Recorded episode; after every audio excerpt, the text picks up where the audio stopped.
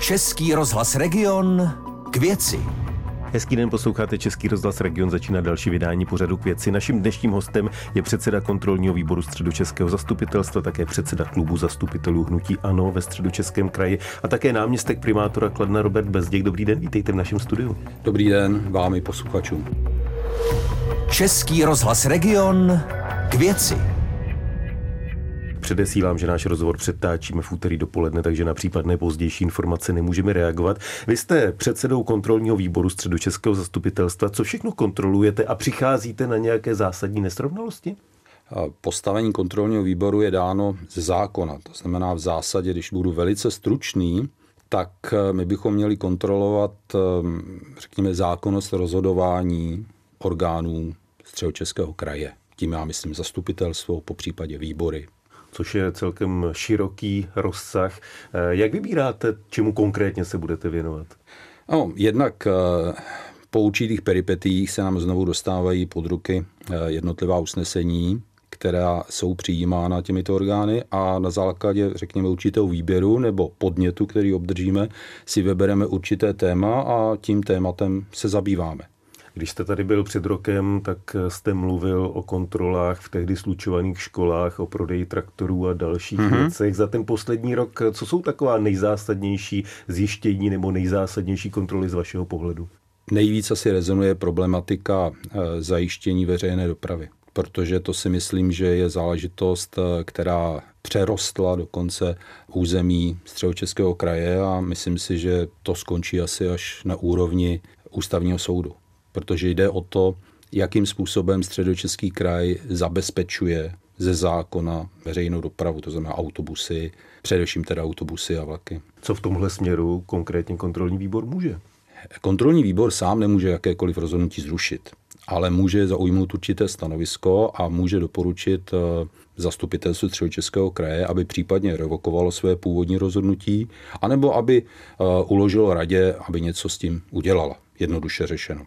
A tohle jste udělali nebo chystáte se udělat? Tohle již proběhlo a ta diskuze na téma zajištění veřejné dopravy rezonuje především ve vztahu právě k eh, statutárnímu městu Kladno, už jsem eh, náměstkem, protože je spor o tom, kdo a jaké linky a v jakých počtech má zabezpečit. Jestli to má být středočeský kraj, anebo jestli to má být město Kladno což je samozřejmě záležitost, kterou jsme v tomto pořadu rozebírali i s primátorem Kladna a mm-hmm. panem Wolfem. K té dohodě tam stále nedošlo. Mimochodem v téhle věci vy sám jste se o tom zmínil, nejste ve střetu zájmu, když zároveň jste šéfem kontrolního výboru, který o tom jedná jakoby z pozice kraje, tedy z pohledu kraje a zároveň jste náměstkem eh, města, které je, řekněme, tím nejviditelnějším a nejhlasitějším odpůrcem?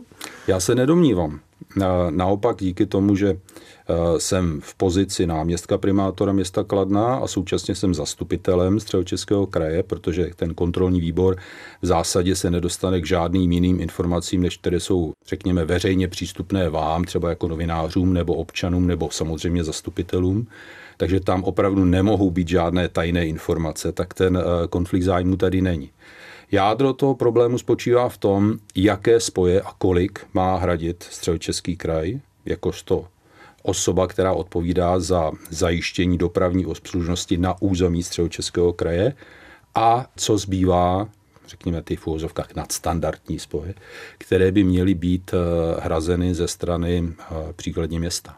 Ale není to problém jenom statutární města Kladna.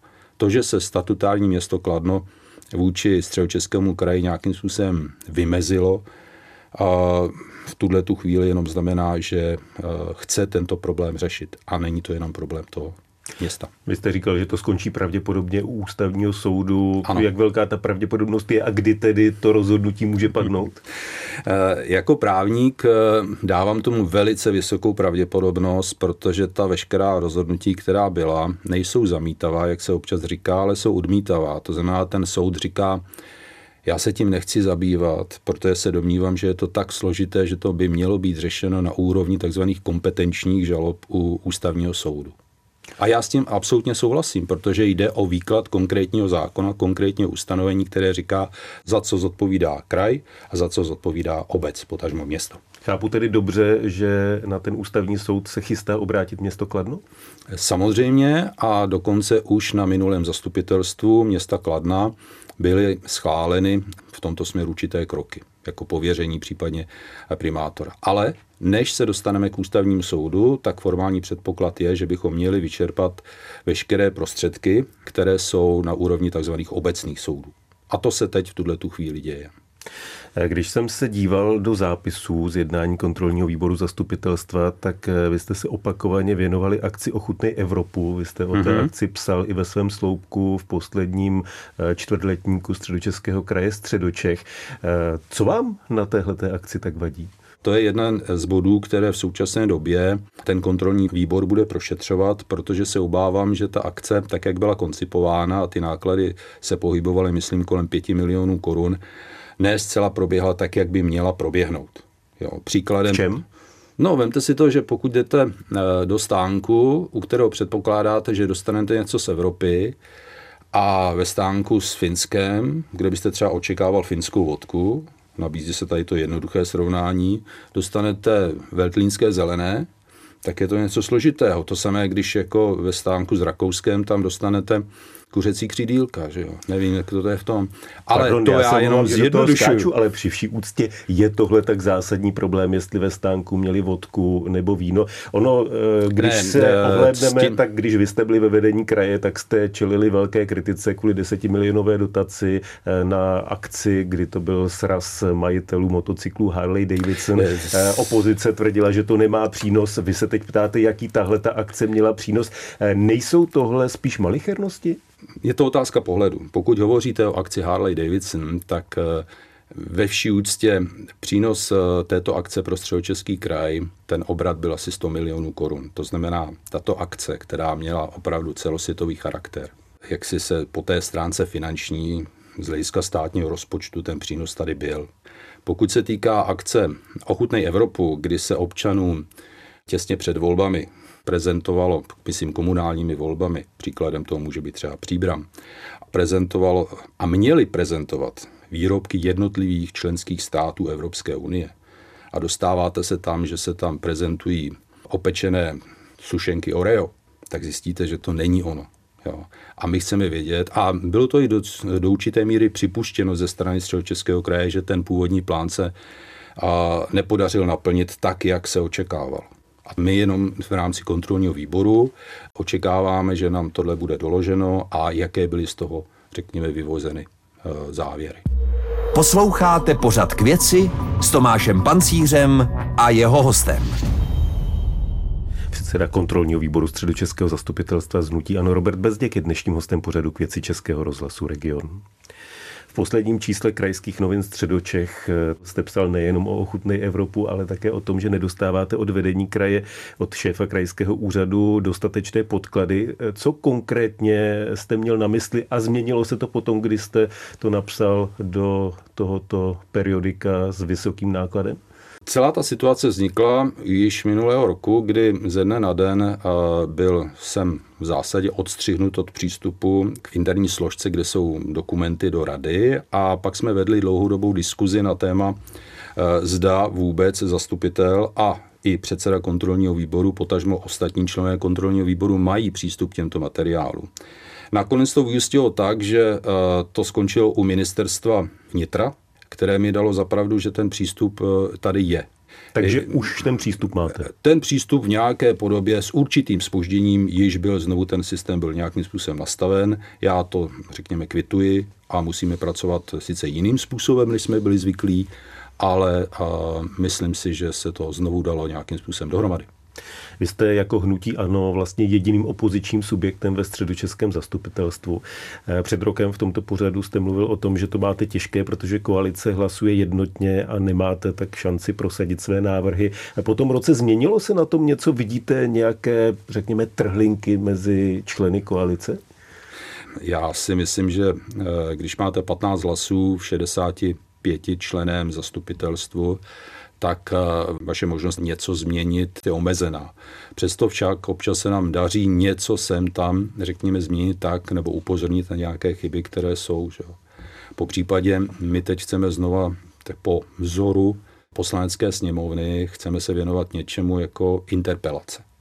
Což dosud nikdy na úrovni právě eh, zastupitelstva středočeského kraje nebylo dáno.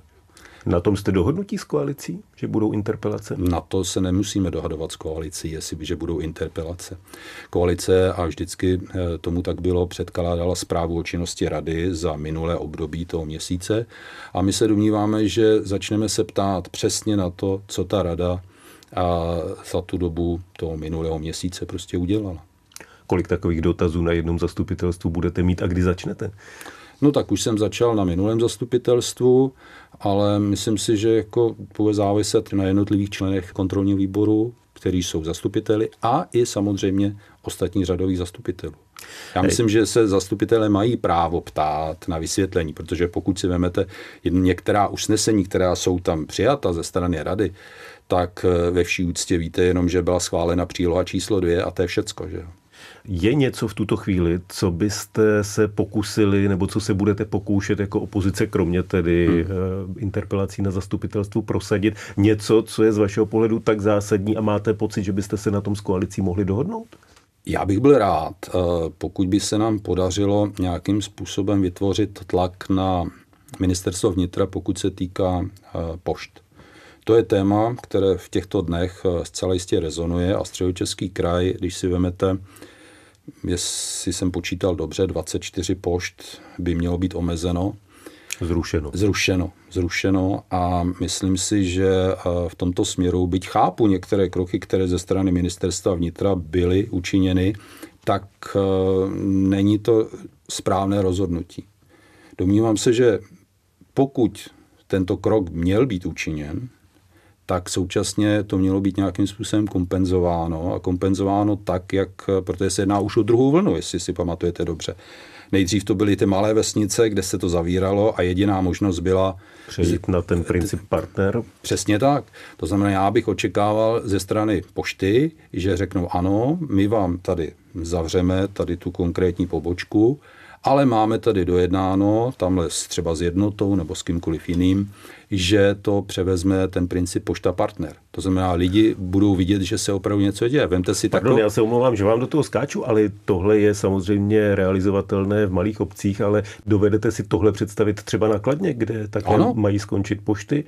No tak eh, že sám, by jste, jednotě, sám jste otevřel... že, by, že by jednota dokázala a, eh, suplovat celou zrušenou poštu?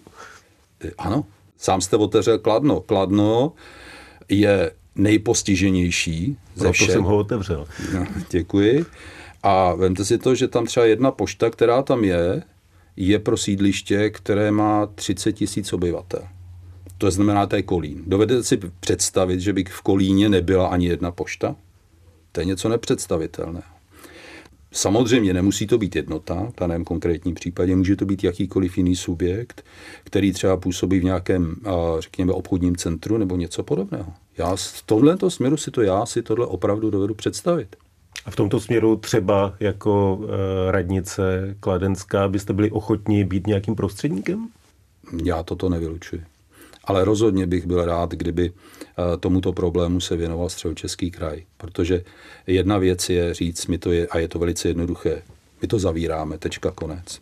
Jo. Ale druhá věc je, musíme si uvědomit, že eh, pošta nebo autobusová doprava, regionální doprava, je to služba. Je to služba pro občany a ta služba musí být nějakým způsobem zajištěna. Vy jste, dá se říci, nejvýraznějším středočeským politikem hnutí ANO. Za rok a půl budou další krajské volby. Směřuje to k tomu, že budete kandidovat na hejtmana? Doba se mění a samozřejmě tohle je věc, která je ještě stále otevřena. Vy byste chtěl? Říkám, tohle je věc, která je stále otevřená. Říká dnešní host pořadu k věci Českého rozhlasu Region, předseda kontrolního výboru středočeského zastupitelstva, předseda klubu zastupitelů Hnutí Ano ve středočeském kraji, také náměstek primátora Kladna Robert Bezděk. Díky, že jste byl naším hostem na viděnou, naslyšenou. Bylo mi potěšení. Od mikrofonu, od mikrofonu se loučí Tomáš Pancíř. Český rozhlas Region k věci.